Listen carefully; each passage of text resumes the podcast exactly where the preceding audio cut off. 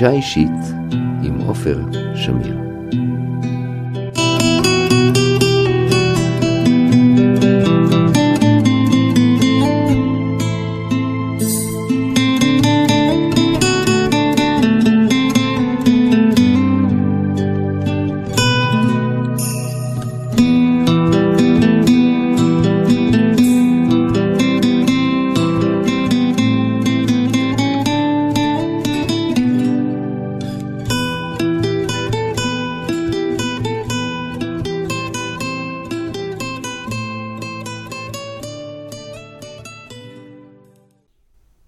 הרב יוסף גליקסברג פגשתי לראשונה בראשית שנות ה-80, כשערכתי תוכנית רדיו על ילדי טהרן, תוכנית שגלשה לוויכוחים הדתיים שנלוו לקליטתם בארץ.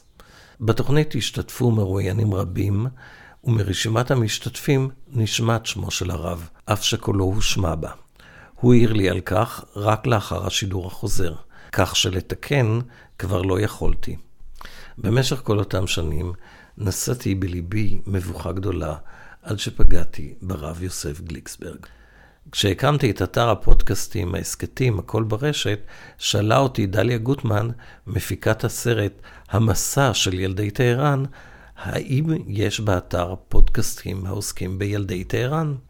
השאלה המריצה אותי לפנות לרב יוסף גליקסברג, ששימש שנים רבות רבה הראשי של העיר גבעתיים, ולהזמינו לפגישה אישית שבה יספר לי על ילדותו ועלייתו ארצה. אני נולדתי בעיירה שנקראת רוז'אן, היא נמצאת על נהר הנרף, אחד הנהרות של פולין, לא הגדול ביותר, היא צפון מערב פולין, שם נולדתי, ואם אני רוצה היום לתאר אותה, מה רע? עיירה לא גדולה, בתים, לא של מעמד עשיר, אבל רוב הבתים הם מעץ עדיין. בניינים מעץ אפילו קומותיים, אפילו שתי קומות למעלה, גם כן מעץ, ויש גם כבר בניינים בנויים, אה, אבן היה בנהר, נהר הנהר של מלחך את קצה העיר, מלחך, אבל רק אתה יורד מחקר השוק, אתה הולך אה, מאה מטר, כדומה, אתה כבר טובל בנהר. ויש כבר גם כן אה, צעירים ששוחים בנהר, ביניהם גם צעירים יהודיים כמובן לא האחים שלי, שאצלנו ללכת לנהר וכדומה, לא בא בחשבון בכלל, אבל לפחות אני זכרתי את הנהר הזה מראש השנה שהולכים לומר תשליך. בתשליך הייתי רואה את הרבה יהודים יורדים במרדות אל הנהר ומתפללים. סביבה ירוקה אין צורך לומר, טובלים בתוך יערות מימין ומשמאל, אזור יערות, ובין היערות יש קרחת יער. ששם צומחים צמחים טבעיים. יש בין הצמחים האלה גם כאלה שבני המקום משתמשים בהם לבישול. אבל כילד יהודי שראש שלו בחדר, מבוקר עד ערב לומדים בחדר. אתה אה, נכנסת לחדר באיזה גיל? בדרך כלל היו נכנסים כבן חמש, כבן שש, כמו שכתוב בהלכה. ולומדים כל היום, ואפילו החורף, יוצאים בשלג, חוזרים בתוך השלג, לומדים. נכון, שבחופש, בקיץ, זוכים פעם לצאת לקרחות היער וכדומה. יש אה, יהודים שגרים בשולי היערות, ויש, והם בעלי אה, משק לא גדול, בתוך זה כברת פרדס. יש עצי פרים, יש זביפים ויש אגסים, יש תפוחים, יש שם בשפע שזה מצמיח, ועוד דברים כאלה. יש הרבה פירות, תותים שונים. תצדה, פירות יער. ממה המשפחה התפרנסה? רבנות, או ללמד תורה, או לפסוק הלכות. היהודים אחרים התפרנסו ממשחק קטן. מי שהייתה לו תחנת הקמח, הוא היה העשיר הגדול. מרכז העיירה, רובו ככולו יהודי. החנויות כולן, חנויות ברזל והלבשה וכלי בית וכל מיני דברים כאלה. היהודים היו מזמינים את הידיעה, את הנהגה, אבל השוק המרכזי זה היה שייך ליהודים. אלה שהתפרנסו. מי פרנס טוב ומי שהתפרנס קשה. השנים שלפני מלחמת העולם השנייה לא היו קלים ליהודי פולין שהתפרנסו מהמסחר, מפני שהממשלה לחמה ביהודים. כילד יהודי לא היה לי מגע עם גויים מעט מאוד. היו כבר, בזמן האחרון כבר היה לנו גם שכן נוכרי ואנשים די טובים.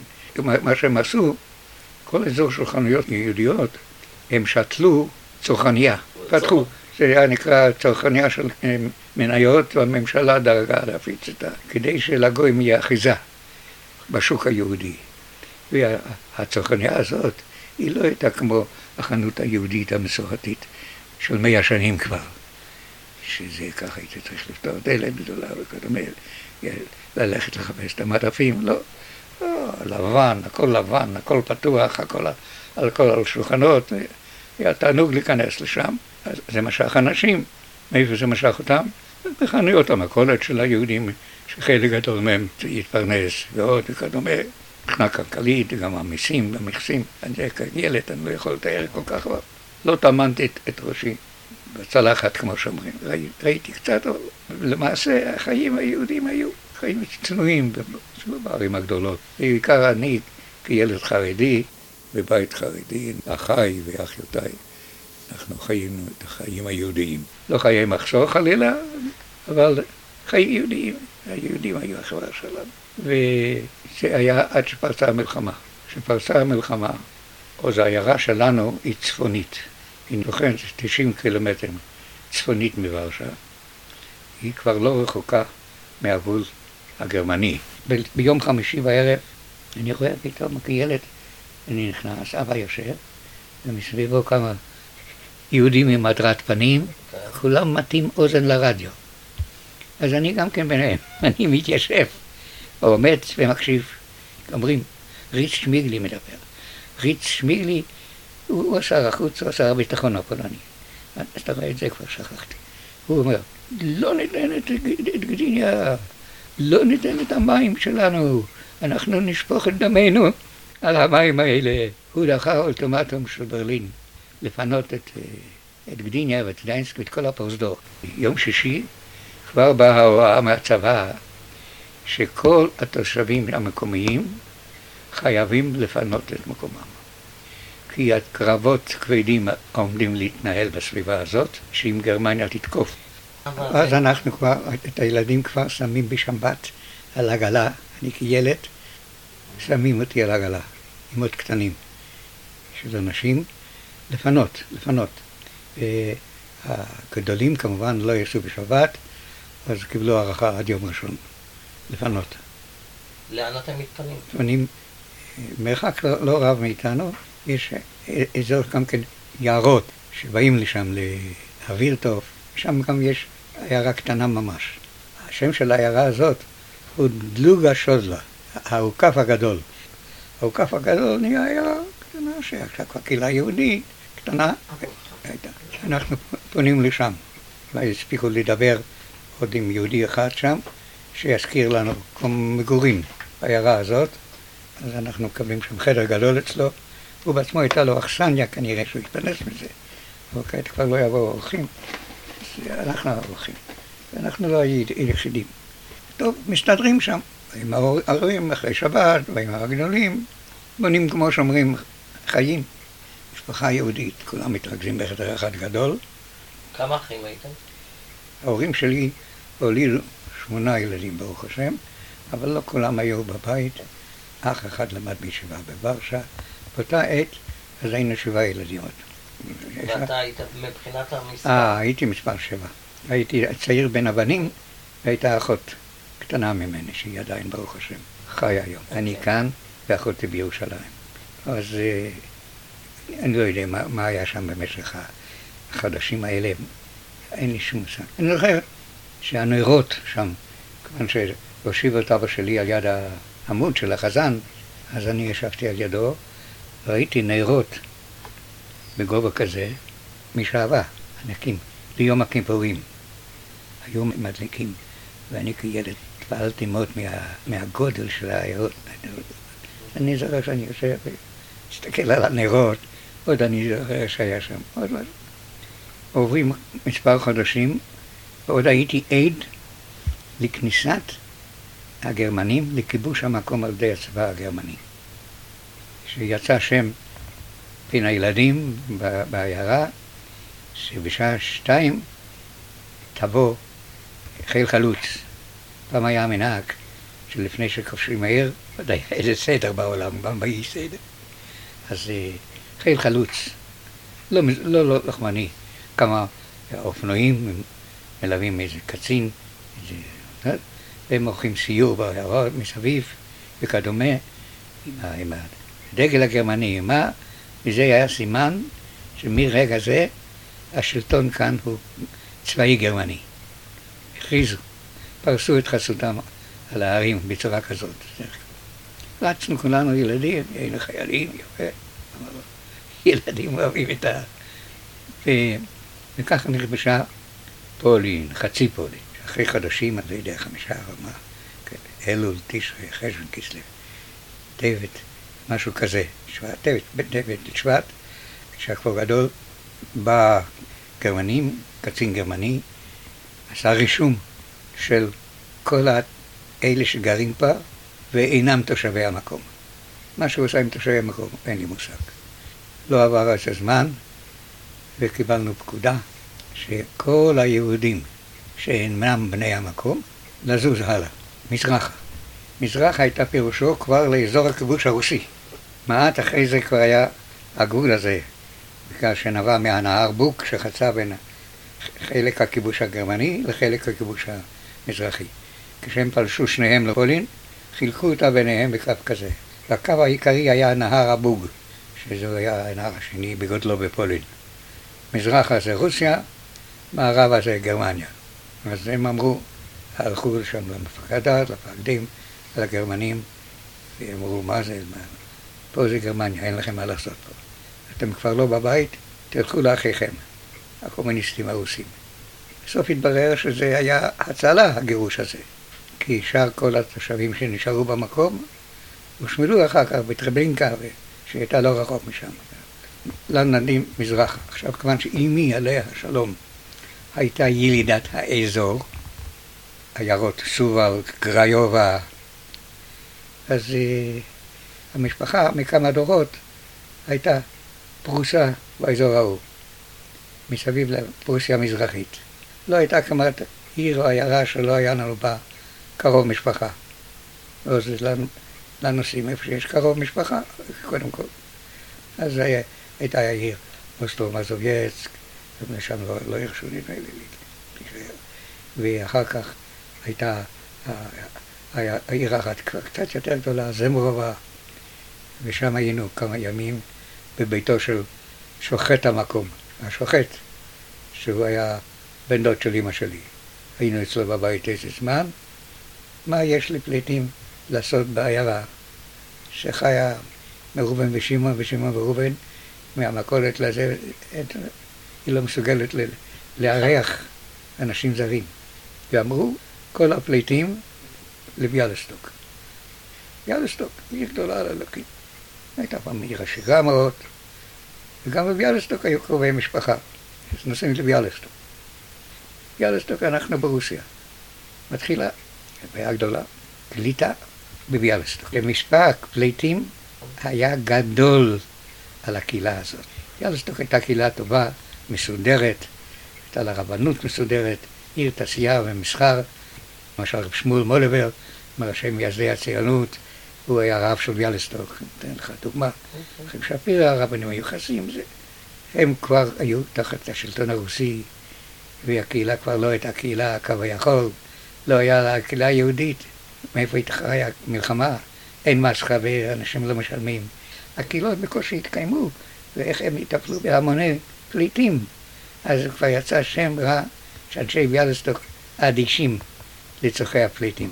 ומתחילים עוד פעם לחפש מה, מה, ממה אפשר לחיות פה. אין, אין רבנים, אין קהילות, אין מי שיקח אותך, אין מי ש... לא הייתה כתובת אחידה שחייבת לקלוט את היהודים הגולים. אי אפשר להשיג דירה בגלסטק, אי אפשר להשיג שום דבר. איפה גרתם? גרנו, אה, היה בשולי היער, היה מחנה נוער של, ה... של הסוכנות היהודית, נוער חלוצי. הוא היה ריק, זה היה צריפ, צריפים כאלה עם חדרים, אז כל משפחת פליטים יכלה להישב שם באיזה חדר, שניים. שם גרנו. ראשי היהודים שהיו עוד בביאלסטוק אמרו, תתפזרו בעיירות שבסביבה. אם כל הפליטים יישארו פה, לא יהיה לכם שום דבר, אין, אין איפה לגור. יש פה שרשרת עיירות יהודיות, כולם יהודים טובים, ושם כל חבורה של משפחות שמכירות זו את זו וכדומה, תלכו לאיזה עיירה. הלכנו לעיירה ששמה איביה. איביה נמצאת צפונה, מזרחה מביאלסטוק, אבל עדיין ברוסיה הלבנה. איביה עיירה נחמדה מאוד. עיירה יהודית, שורשית, אנשים טובים, קרובים לחקלאות, וחמים, קצת ליטאים מהסוג הטוב. וחיים של פליטים, אבל איפה שיש קהילה ש... שיודעת עליך ושומעת אותך, מה זה היה בפה, אני לא יודע, אני הייתי ילד קטן. אני רק זוכר שהלכתי לסעודה שלישית בבית הכנסת, אז היו שם אה, לחמניות מעניינות כאלה עם פרק וכדומה, כמו בייגלה, וכל ילד שבא לסעודה שלישית קיבל כזה בייגלה, והיה טעים הבייגלה. אז אם תשאל אותי מה זה איביה, זה הבייגלה הזה. אבל ממה חיו יהודי איביה? איביה הייתה מרכז אזורי של ברווזים. הגויים גידלו את הברווזים, בעיקר, במשקים גדולים, ויהודי איביה קנו מהם. כל אחד היה לו את הכיכרים שמכרו לו, וזה התרכז באיביה, שם הייתה רכבת קלה שמביאה ללידה, עיר המחוז הגדולה, הידועה. כל הברווזים הלכו ללידה, ברכבות של עופות, ולידה, לוולנה וכדומה, ומזה התפרנסה העיירה הזאת, מסחרי הברווזים האלה. יום אחד אומרים שיצא חוק באזור הזה, תושבי המקום זה לא חל עליהם החוק, זה לא מעניין אותם. אלה שגרו פה נשארים אזרחי רוסיה, אם הם רוצים, אם הם לא רוצים. החצי פולין הזאת קשרת כעת לרוסיה, היא כעת רוסיה. כל החוקים של אזרחי רוסיה חיים עליהם. אבל האנשים שאינם אזרחי רוסיה, אז רוסיה נדיבה, היא קולטת גם אנשים. מי שרוצה להפך לאזרח רוסי, בבקשה, שילך ללשכת הרישום פה, יקבל דרכון רוסי. יהיה רוסי כמו כל הרוסים. מי שרוצה לשמור על האזרחות הקודמת, שהיא שייכת לאזור הגרמני, רשמו אותו. או שימיר את האזרחות שלו באזרחות רוסית, או שילך מכאן. מי שלא רוצה להיות אזרח רוסי, תלכו בחזרה, תלכו מערבה, תלכו לאזורים הגרמניים. פקודה. ומי שלא ילך, לא ייקח, אז הוא יסולק מפה. לאן? לאן? לסיביר, ליערות ארכנגלסק, שם לאזורים הלא מיושבים כל כך של ברית המועצות. אז uh, הייתה התייעצות עם אבא שלי, והיו יהודים ואמרו ככה, תראו, בפולין הקודמת, איפה ששולטים כעת הגרמנים, מאיימת עלינו כעת חרב הגרמני. ידעו מי זה הגרמנים, לא כל כך ידעו עוד מהשואה. עת התחילה כבר שנאת היהודים שלהם התחילה, לא של הפיקוד העליון. ידעו, וגם כן היה ניסיון, מה שהגרמנים היו, עשו בגרמניה מ-33, שהיטלר עלה לשלטון. אני כבר מדבר על 40, על שנות 40. שבע שנות היטלר, אז כבר ידעו מה זה גרמנים. ידעו. אז היום, שם אנחנו בסכנת מוות. פה ברוסיה אנחנו בסכנת רעב. אין לשכת עבודה. לך תסתובב ברחובות איביה, תגיד אני רוצה לעבוד. מה אתה רוצה לעבוד? מי צריך פה עובדים? כל מתיישב עושה את שלו, מי, אין פה תעשייה, אין פה כלום. סוחרי הבזבזים יש כבר שקונים את הברווזים. אין עבודה, אין עבודה, אין לחם. אז אחד אמר שכתוב במגילת איכה, טובים היו חללי חרב מחללי רעב. יותר נוח למות בחרב מאשר למות ברעב. למות מחרב זה רגע אחד. אבל למות מרעב זה ייסורים, זה קשיים, זה, זה, זה לא כדאי, לא כדאי. אנחנו נחזור, נחזור הביתה. שם לפחות יש לחם בינתיים, פה אין לחם. יש כאלה שביקשו לחזור לגמרי. או, הרבה, הרבה חזרו. הרבה חזרו, לא רצו שישלחו אותם לסיביר וכדומה. חזרו. ואצלכם הייתה התחבטות. הייתה התחבטות, התייצנו ביניהם. ואבא שלי זצ"ל אמר, לא, אני לא חוזר לכאן. זה אדום, זה עשף, כך הוא אמר. עשף הלכה בך תחיה, אני לשם לא חוזר. שיקחו אותי לאן שהם רוצים. אז אנחנו לא חזרנו וגם לא לקחנו דרכונים, ישבנו. אז יום אחד הודיעו שבתאריך אחד ביוני, אני לא זוכר איזה יום, כל התושבים, זה חצי מיליון איש, שהם עדיין בידם האזרחות הפולנית הקודמת, ולא לא עברו לאזרחות רוסית, תתארגן תת, על יד הרכבת הקלה, ושם יסיעו אתכם לרוסיה. נדמה לי שזה גם היה בשבת בבוקר. נדמה לי. ואז, מה אפשר לעשות? לקחנו את הפקלח ההכרחיים, מה שקצת, כלי מיטה וכדומה, מה ש... ובאנו לשם ונסענו. מי זה? כמה אנשים הייתם? המשפחה שלי הייתה אח אחד שלמד בוורשה, שהוא נשאר בזרוע הגרמני, ואנחנו היינו שבעה, שבעה ילדים, ואבא ואמא. שבעה ילדים ואבא ואמא. התגלגלנו ארבע שבועות ברכבת, ברכבת של מסע, לא, לא ברכבת של... זה היה צפוף, לא היה צפוף. תראה, רכבת של מסע, בקרון עשו באמצע שתי רצועות כאלה, קומה שנייה, אז אה, מי שישן למטה, מי שטיפס על הרמפה הזאת, הכניסו לכל קרון, לא, לא באכזריות שהגרמנים הכניסו את הנוסעים לדרך. אמרו, בדרך מים רותחים יש בכל תחנה. בשביל, בשביל ה... בשביל העוברים ושבים, הם אתם יכולים לעשות לעצמם אוכל, או מר, או לשתות. מים רותחים היו בכל תחנת רכבת. ולקחנו אוכל קצת וכדומה. אמרו שגם בדרך עוברים במקומות שאפשר לקנות משהו, לא זוכר בדיוק. נסענו. את המשפחה שנסעה איתנו בקרון, אני זוכר, לא זוכר היה עוד, אבל היה יהודי אחד שאהב לשיר, יהודי חביב כזה, שהיה לו תמיד מצפוח טוב. כל פעם שדאגו משהו, הוא היה אומר לי ולילדים שלו ושלנו, חבר'ה, בואו נשיר. הוא היה, אהבנו אותו מאוד, הוא הפעיל אותנו בשירים. זה חשוב מאוד. כן, חשוב מאוד. אנחנו הגענו לתחנת הרכבת הצפונית ביותר ברוסיה. היא כן. נקראת קוטלס. קוטלס. עד שם הולכת הרכבת. מקוטלס יש דווינה, נהר, שהולך צפונה לארכנגלסק, לים הצפוני, ששם זה הבסיס הצבאי הרוסי, היא עיירה שעיקר קיומה זה מבסיסי הצבא הצבאיים הרוסיים. אתה מדבר איתי על אזור פינלנד. אה, קרוב, לא, לא, כן. פינלנד היא במערב, רוסיה נמצאת במזרח, באותו אזור, הים הצפוני. בהתחלה אה, אנחנו גובלים, כשמתחילים את בלטביה ואסטוניה, אבל במשך הדרך זה יותר קרוב לפינלנד כבר עד קוטלס.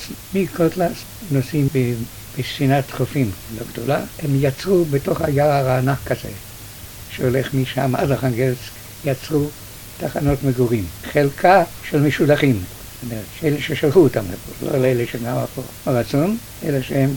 בנו להם מעין אה, מחנות אה, מגורים כאלה. כן, מחנות מגורים. וכדומה, ושם הם יעבדו. יעבדו? יעבדו כריתת יערות. עובדים בקיץ כולו ובחורף כולו כמעט. כריתת יערות, בקור, בכפור, עובדים עצים שהם גדולים כמו... בלי, בלי חשמל, בלי מסור חשמלי, עומדים עם הגרזן ועם המסור יד, מכים קודם קצת, שרים קצת, אחר כך הולכים עם הגרזן ומורידים את המקום על עבודת פרח ביערות. ובזה משלמים איזה שכר קטן, ובזה, מה עושים עם ה... מה קורה עם העצים האלה? העצים האלה, תחבורה עצמית, לוקחים חמישה או שישה, אני לא...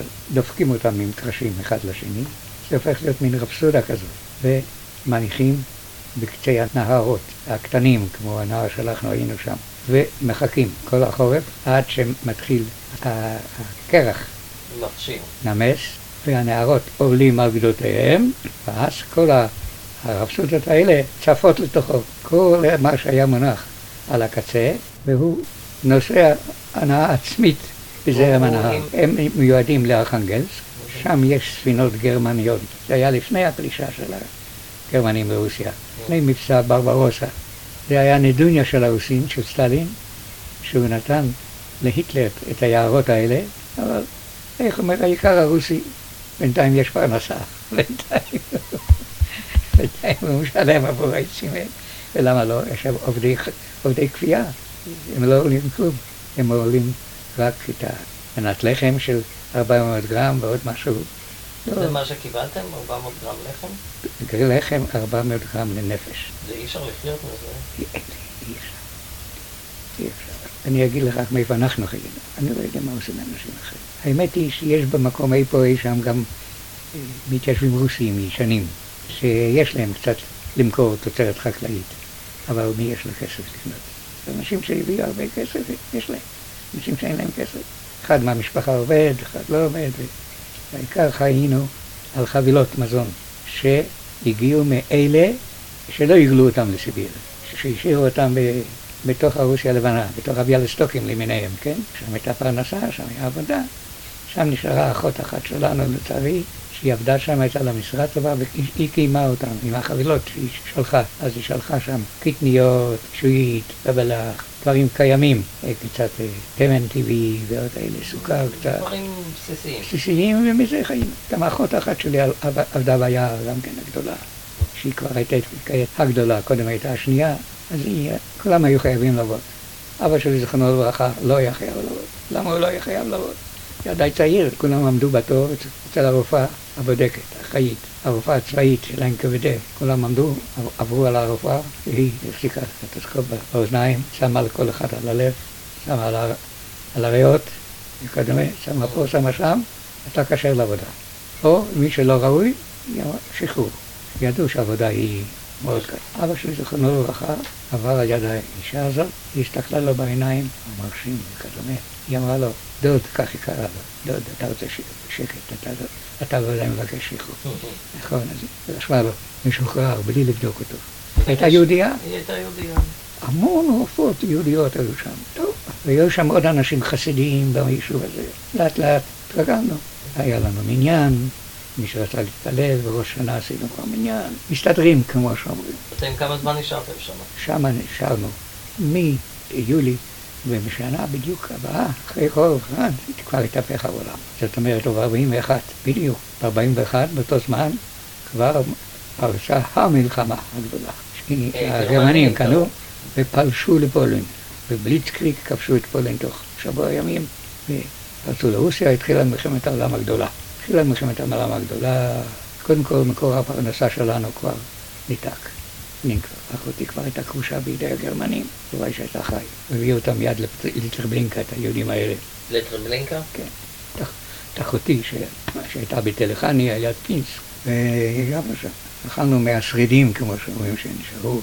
לחם אפשר היה לקנות ביער. זה סיפור, אבל שלי זכרנו עם היה, הלכו ביער בלילה, 40 קילומטר, בעיר מחוז, שם אפשר היה לקנות לחם. שרבו שק לחם על זה, היה לנו לדרך חזרה. לאכול לחם. ושחררו. שחררו אתכם מה? מחנות עבודה. היינו בתוך מחנות עבודה, ומצב לצורך עבודה. הם, הם רצו, אתה יכול לעשות שם מה שאתה רוצה. כן. אמרו, כל האזרחים הפולנים שהובלו לאזורים האלה ולסיביר, מה שהיה, הכל היה נקרא סיביר, חופשים לצאת למרחבי ברית המועצות. אבל הרב אתה לא יכול, זה הגרמנים, הגרמנים כבשו. צפונה אתה ודאי לא יכול. אתה יכול מזרחה לסיביר עוד יותר עמוק, רוסיה המערבית שעדיין לא כבושה, לא שייך לנסוע לתוך החזית, לא, לא הרשו כאן וכדומה, כמו למוסקבה ודברים כאלה. אז נשאר רק דרום. מדרום לכל הסטנים האלה, אוזבקיסטן וטורקמנסטן וטאדיקסטן. מזרח דווקא. זה מזרח, המזרח, מזרח דרום. זה המזרח דרום שזה גובל בסין, התרחקו, מונגוליה, לאזורים האלה. ואז אנחנו עולים בתחבורה, כל המשפחה, מתחילים לנסוע, לנסוע דרומה. אומרים, אנחנו נוסעים במקרה לעיר בוכרה. עוד פעם בשבועות נסעים ברכבות האלה, אותן רכבות שחזרנו, עוברים, אז פעם כבני חורין יותר, עוברים אה, נהרות, גשרים, ערים, אבל רק בתחנת הרכבת. כל האזור הזה שיורד מהצפון, עד נקרא תשכנת ומתשכנת עד בוכרה. שם, עכשיו אתם חופשים. תמותו מרעב, זה היה המצב. בוכרה, יש שם יתרונות. קודם כל אתה בן חורי. לא עצוב, אבל מה יהיה? ממה מקיימים משפחה? ממה חיים? יכול להיות שיהיו בעלי מקצוע. הגמרא אומרת שהיה רעב שבע שנים, זה משל. אבל על פתחו של בעל מקצוע לא חלף, לא נכנס לדלת של הבעל מקצוע. זה משל קדמון. שהבעל מקצוע אף פעם לא רעב. תמיד יש לו עבודה להרוויח את לחמו. דיור, אין לי. אנחנו, אבא שלי עוד היו לו כמה קורשים. לשכור חדר גג אצל אוזבק אחת על הגג. על הגג, רק, רק חדר, ארבע קירות וגג, זה הכול. זה עולם חדש. זה מה שאמרו יהודים, לא רוצים לעמוד ברעב. הנה באה ההזדמנות לכך. הנה באה ההזדמנות. רעב, מגריבות, במיוחד מה שנוגע לקיבה, טיפוס קיבה, דלקות מעיים, אורקוסים, כל, ה, כל מה שבא מהאוכל הלא ראוי שאוכלים. איפה ישנים? מי שאין לו דירה, בארצות המזרח, רחובות מצטלבים, מעל ההצטלבות יש מבנה. ואתה מתחת לגג. ואתה מתחת לגג. ואז מתחת לגג הזה מתאספים כל הישנים ברחובות. יש כמה וכמה שערים כאלה, בלילה הם מלאים, ישנים אחד על יד השני, אחד על השני, מי שתופס מקום. אה, ובכל מקום שהוא, שיש איזה חתיכת גג בולט, שלא ירד עליך השלג, הקשר, אתה יוצא בבוקר, חלק גדול מאלה שלנו פה בלילה כבר אינם, הם כבר ישנים שנת נצח. באים עגלות של השלטון המקומי, זורקים את כולם על העגלות, מביאים אותם לאיזה בור גדול, ומכסים את כולם, וזה מה ששווה שם אה, בן אדם. יש שם אמנם קהילה יהודית לא גדולה. להם זה, בהם זה לא פוגע, במקומיים. הם קשוחים גם לחקלאות המקומית, עם הקשרים החקלאיים. יש להם, הם חיים. היהודים הבוכרים, הם חיים. הם לא ישנים שם. הם ישנים בדירות לא דירות, בחצרות לא דירות, בלי שום שירותים. הם חיים, הם חיים שם. אבל הפליטים, שאין להם שום חוק שמגן עליהם, שום חוק שמחייב מישהו לתמוך בהם, אז מה הם חיים? יש רק דבר אחד. מוכרים לכל אחד לחם ממשלתי זה נקרא. כי אם אתה רוצה לקנות בשוק החופשי, במאפייה, כיכר לחם, הוא עולה עשרה רובלים. המנה שהממשלה מרשה לך, נותנת לך תלושים על 400 גרם ביום, זה עולה רובל קילו. אז חיים מזה. ואם, ואם אמא שלי חטפו את ה... לקחו לה את זה פרחתי. אז, אז חודש ימים בלי הקצבת הלחם. לך, תקנה לך לחם לבד, תשלם עשרה רובל. רובל זה עוד. אבל עשרה זה כבר יותר מדי. כסף, זה הון, מי יש לעשרה? כן, זה רובל. רק אנשים ש... כמובן שאנחנו הולכים לבית כנסת אצל יהודי בוכרה, אומרים לך ברוך הבא, קבלים לך יפה, אבל איש לא מתעניין, לא חייב לך כלום, מבחינה זאת. אני יודע שבודדים מבין הקהילה, אלה שהגיעו למעמד, אותם ראשי הפליטים כן שכנעו משהו לדאוג למיוחדים. למשל היה שם אחד מגדולי התורה בפולין, אחר כך הוא היה בירושלים, שכל היהוד, העולם היהודי הכיר אותם, היו הפסקים. הרב מצ'יבין היה נקרא. אז משלחת של הפליטים הלכה לראש הקהילה הבוכרית שם, ואמרה לו, תשמע, הוא נמצא אחד מגדולי הדור, איפה אתה רוצה שיגור? מה, זה היה רעב? איפה יגור? הוא לא סוחר, הוא לא מרוויח כסף. אז הוא קם ואמר, אני יוצא מהבית שלי, הוא יגור פה. טוב, קרו גם אה, מקרים כאלה. אז באמת, הרב הגדול הזה הייתה לו דירה, שראש הקהילה תרם לו, דירה שלו, אבל לא לכל אחד. דוגמה, זאת אומרת, הייתה קהילה, ראשי קהילה, היו יהודים טובים, אבל מה הם יכלו לעזור? פרנסו את עצמם, לרוב מהיד אל הפה. עכשיו בוא נדבר עליך עליי אני זוכר, אגיד לך מה שעליי אני זוכר. מה אוכלים? יצא שם על ידינו, על יד בוכרה היה תחנה רכבת אזורית.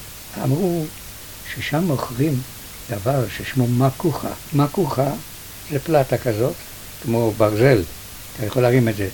זאת אומרת, זה שאריות כותנה. שאריות של שמן כותנה. לכותנה יש גרעין בפנים, שאפשר לעשות, לסחוט אותו, ולטחון שם את הגרעין, או שזה מתייבש או משהו, ולטחון, אז זה מעין, אתה יכול לערבב את זה, לעשות מזה איזו עוגיה, אבל זה יוצא קשה כאבן, ויש מי אוכל את זה, מי מעכל את זה. אז חודש ימים אכלנו בבית, נסעתי עם, עם אבי ז"ל, עם אחותי, והבאנו כמה פלטות כאלה של מקוחה. אל תשאל אותי איזה אוכל זה היה, יושבים ומקים בזכית, אוכלים את זה, תטחון עץ, ואחר כך תשים את זה אוכל. אחות אחת נפטרה שם, גם כן, ממחלות, מרעב, נערה בת 16. אז נשארנו שישה ילדים. אח אחד לא היה איתנו, הוא הלך לליטא, הוא נפל לתוך הגרמנים. אבל הוא היה חי רק בארצות הברית. אחד למחנות המוות, שם שהיטלר בלינקה מיד בראשית הכיבוש, הוא אחד מת. אז היינו כבר שלושה אחים ושתי בנות, שלושה בנים ושתי בנות, זה מה ש... ואז אני חליתי משהו בריאות, וקלטו אותי ואת שני אחיי בסנטוריום למבריאים מדלקת ריאות. זה היה שם. אז שלושתנו, כבר היה לנו לחם לאכול במוסד הזה. זה כבר מצב אחר לגמרי. ומהמוסד הזה, שהוא היה של רוסיה, עברנו למוסד פולני. כי כתוצאה מההסכם שבין שיקורסקי, הגנרל הפולני, שישב בלונדון, וסטלין, אז אה, נתנו להם יד חופשית קצת לפולנים, להקים מוסדות לילדים, יתומים, חצי יתומים. הם התחילו לפעול. אני עובר בערך בגיל עשר למוסד של פולנים. קודם הייתי בבית חולים, אחר כך הייתי בסנטוריום. מהסנטוריום יוצא מרשות הממשלה הרוסית ונכנס לרשות הממשלה הפולנית. ולהם יש גם כמוסד. ואיך אתם אוכלים? מה אתם אוכלים? אנחנו אוכלים. לא נותנים שם בין כך לאף אחד בשר. אוקיי, אבל אפשר גם לחיות גם בלי בשר. נכון, מה אנחנו אוכלים? אוכלים לחם, אוכלים מרק ירקות איזשהו, קצת ירקות בפנים, זהו זה, זה האוכל. זאת אומרת, יש מזון. מזון יש, מזון, זה כבר משהו אחר לגמרי. וגם העול על ההורים קטן יותר, יש להם רק את שני ילדים לפרנס, ולא חמישה. כי שלושה נמצאים בחסות הממשלה הפולנית, כן, זה משמעותי. איך התקבלנו לשם? היו לנו ברוך השם שני הורים, אי אפשר להתקבל לפי הסדר. אבל כיוון שהעגלון שהביא אותנו הבית, הביתה לא מצא את הכתובת של ההורים שלי, אז נתנו לו הוראה מהזה להביא אותנו למוסד הפולני. אז כבר לא היינו צריכים לעבור במוסד הפולני תהליך קליטה עם אישורים. הם אמרו, הנהג של הרוסי, הנהג של הפרידות. לא של הקדילק, הוא אמר להם, זה פולנים, קחו לכם אותם, שלכם. הורידו אותנו על יד ה... והייתם שם כמה זמן הייתם שם? שם היינו עד שיכולנו כבר ביחד עם הפולנים, במיוחד עם הנוער שלהם, שהיו נקראים גדנ"ע כזה, עוד נס אחד, לצאת מרוסיה. מתי זה היה? זה היה ב-42. ב-42. אני חושב שזה היה סוף הקיץ. זאת אומרת, חצי שנה... היינו בטהרן. נתנו לנו לעלות על ספינות חוף כאלה שחצו את הים הכספי ולעבור לפרס, לרשות הצבא האנגלי, זאת אומרת, של הצבא, שהצבא הפולני של גנרל אנדרס, הוא היה מסונף לצבא הבריטי. אז עברנו, יצאנו מאפלה לאור. שני מרוסיה הסובייטית יצאנו, ויצאנו מרשות הגויים, כי אנשים משלנו, שליחים מהארץ, הסתובבו בכל המחנות שהגיעו ילדים מכל רחבי רוסיה, וחיפשו ילדים יהודים.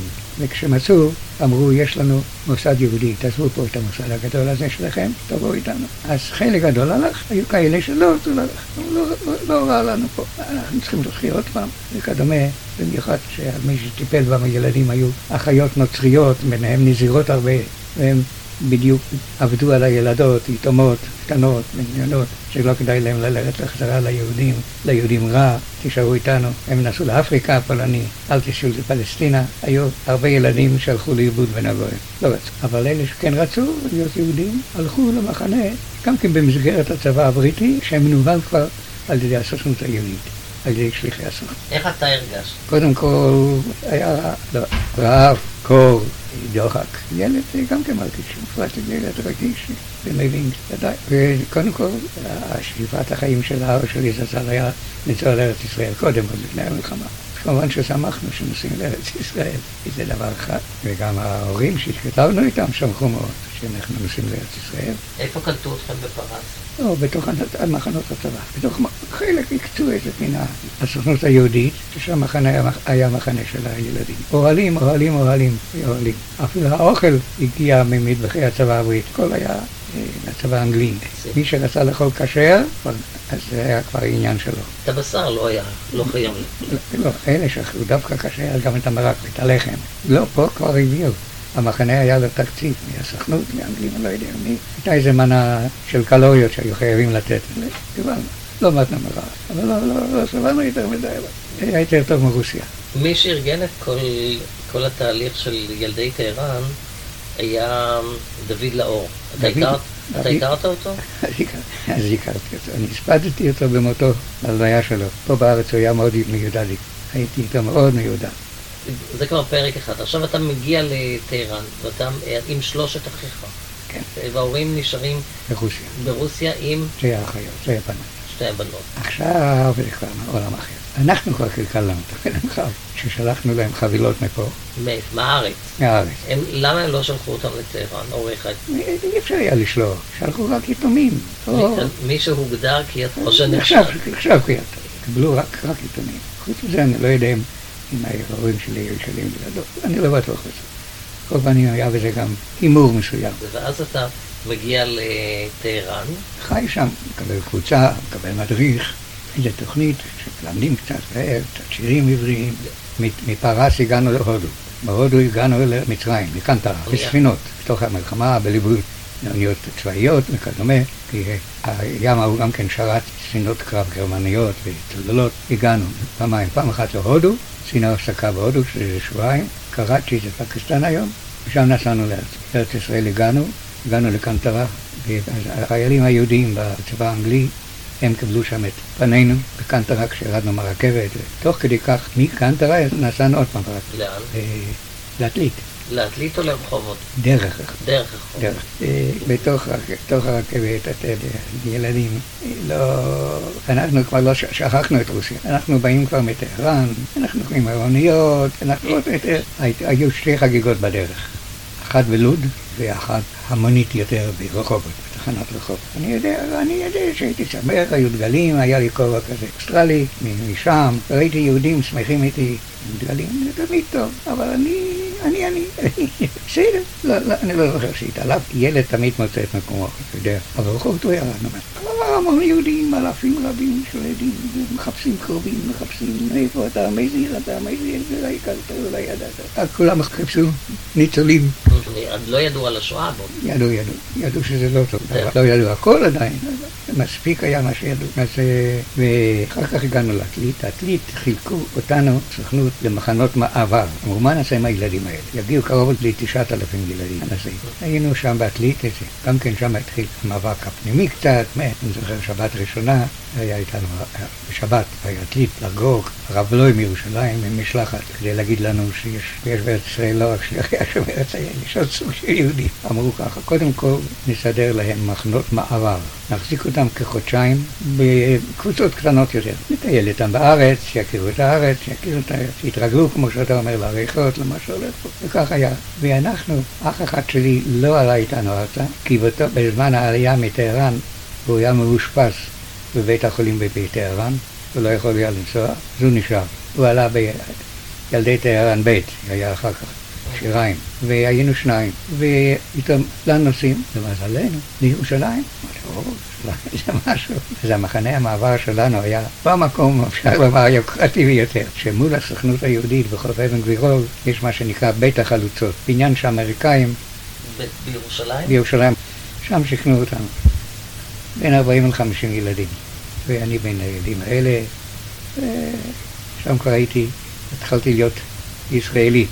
ברוך השם, היינו בכותל מערבי, באו והביאו אותנו, והביאו אותנו פה, הביאו אותנו שם.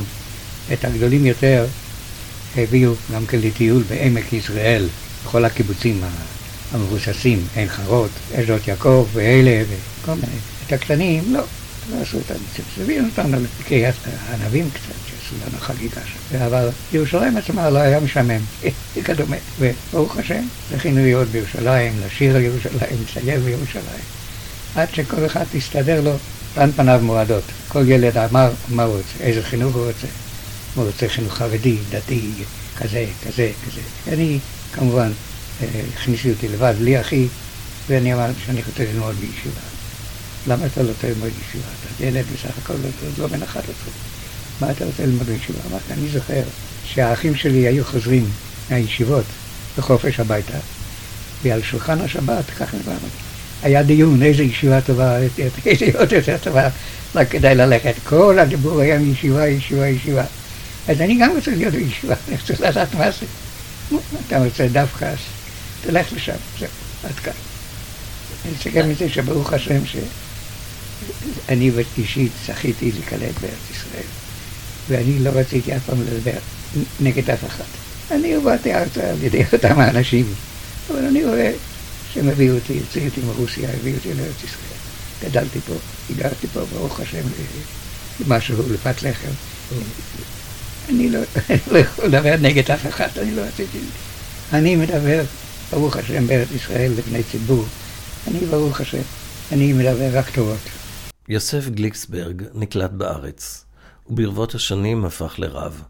הוא שימש מנהל רוחני בישיבת הדרום ברחובות, והיה בין מייסדי ישיבות ההסדר. הוא שימש רבה הראשי של העיר גבעתיים במשך שנים רבות. את פגישתנו אני מבקש לסיים בסיפור שסיפר לי הרב יוסף גליקסברג על ביקור שערך בצעירותו בארגנטינה. נסעתי בשליחות הרבנות הראשית בענייני רבנות, בענייני כשרות וכדומה.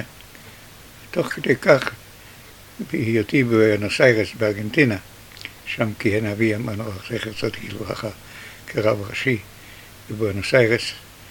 דיברתי בבתי כנסת, כדרך כלל, כשמביא הרב אורח, הוא, הוא מתעניין בהם, הם מתעניינים בו. שמעתי קריאה שהשגריר הישראלי מבקש לראות אותי. אז הלכתי לשגריר, ובהשתתפות יהודי אחד, חבר הנהלת הסוכנות היהודית, היה לו תיק של, של חינוך בגולה. אמרו לי, תסלח לנו שהטרחנו אותך. יש לנו כעת בעיה קשה עם צעירים יהודים, שהם מקורדובה בארגנטינה, עיר מערבית. היא קרובה לאנדים, והיא עיר אוניברסיטאית גם. איפה שיש סטודנטים, יש נוער יהודי כרגיל. והתארגנה שם קבוצה גדולה של צעירים יהודים, צעירים וצעירות, שהסוכנות היהודית שולחת להם מדריכים. ובמקרה נפל בגורלם שהשליח שנשלח אליהם היה בעל השקפות מאוד מהפכניות לצד שמאל. ושם בארגנטינה היה שלטון צבאי, והייתה שם מחתרת שמאלית, השלטון הצבאי היה דיקטטורי. וחשדו בדרך כלל בסטודנטים יהודיים חשד מיוחד, כי באמת היה להם, היו להם גישות כאלה שמהעוף היהודי של רחמנות על חלשים, והשתתפות בצער החלשים, ואין איזו שוויון, ואנחנו, כלומר הקהילה היהודית והשגרירות ונציגות הסוכנות היהודית, אנחנו טורדים מאוד מהנושא הזה. כי יצא שם שהם אוהדי המחתרת, או חלקם אולי גם חברי המחתרת הזאת, ומלאימים פעם לפעם את פלוני, את אלמוני וכדומה, ויש בעיה. ניסינו כבר דרכים שונים, מרצים שונים להשפיע עליהם, ועד עכשיו ההצלחה לא הייתה מרובה. אבל שמענו אותך נואם כאן בבואנוס איירס, וכדומה ביידיש, ואמרנו זה לזה אולי הסגנון של הרב גליקסברג הצעיר הזה ידבר על ליבם, היהודי. טוב, אני לא יכול לסרב, מבקשים ממני לשליחות מצווה. טסתי לקורדובה במיוחד, ונכנסתי לאולם אה, מלא, ממש מיטב הנוער. רובם בני בתים מסודרים, אם לא עמידים, אם לא עשירים. אה, כדרך כלל מי שנתפס לפעילות הזאת, זה לא דלת העם שהם, יש להם אמצעי קיום מההורים בתנאי חיים והם יכולים להתמסר לאידיאלים ל... ודיברתי, ודיברתי בסגנון שלי דברים היוצאים מן הלב. תיארתי להם שהעם שלהם, ברוך השם, יש לו גם כמדינה, כל הכבוד למדינה הארגנטינית, העם שלנו יש לו גם מדינה, צריכים להגן גם עליה, צריך לפתח אותה, צריך לעזור לאחים פליטים, פליטי חרב וכדומה, צריך כוחות ביטחון חזקים, ואני פונה אליכם ואני שואל אתכם, למי אתם חייבים למסור את חייכם, את כוחות הנעורים שלכם? לא קודם למשפחות שלכם, לעם שלכם?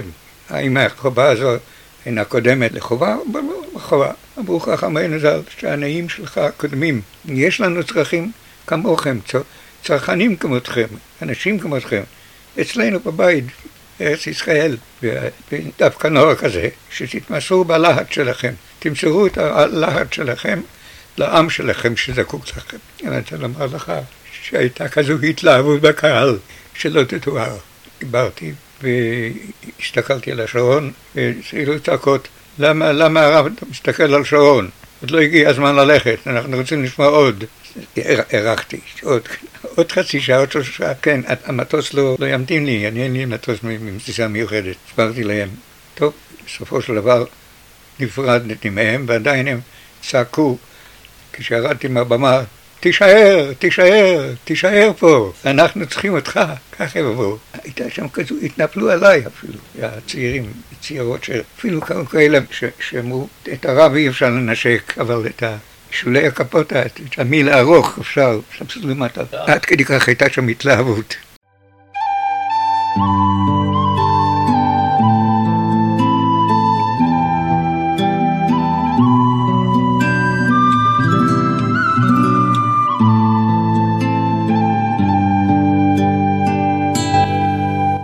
פגישה אישית עם עופר שמיר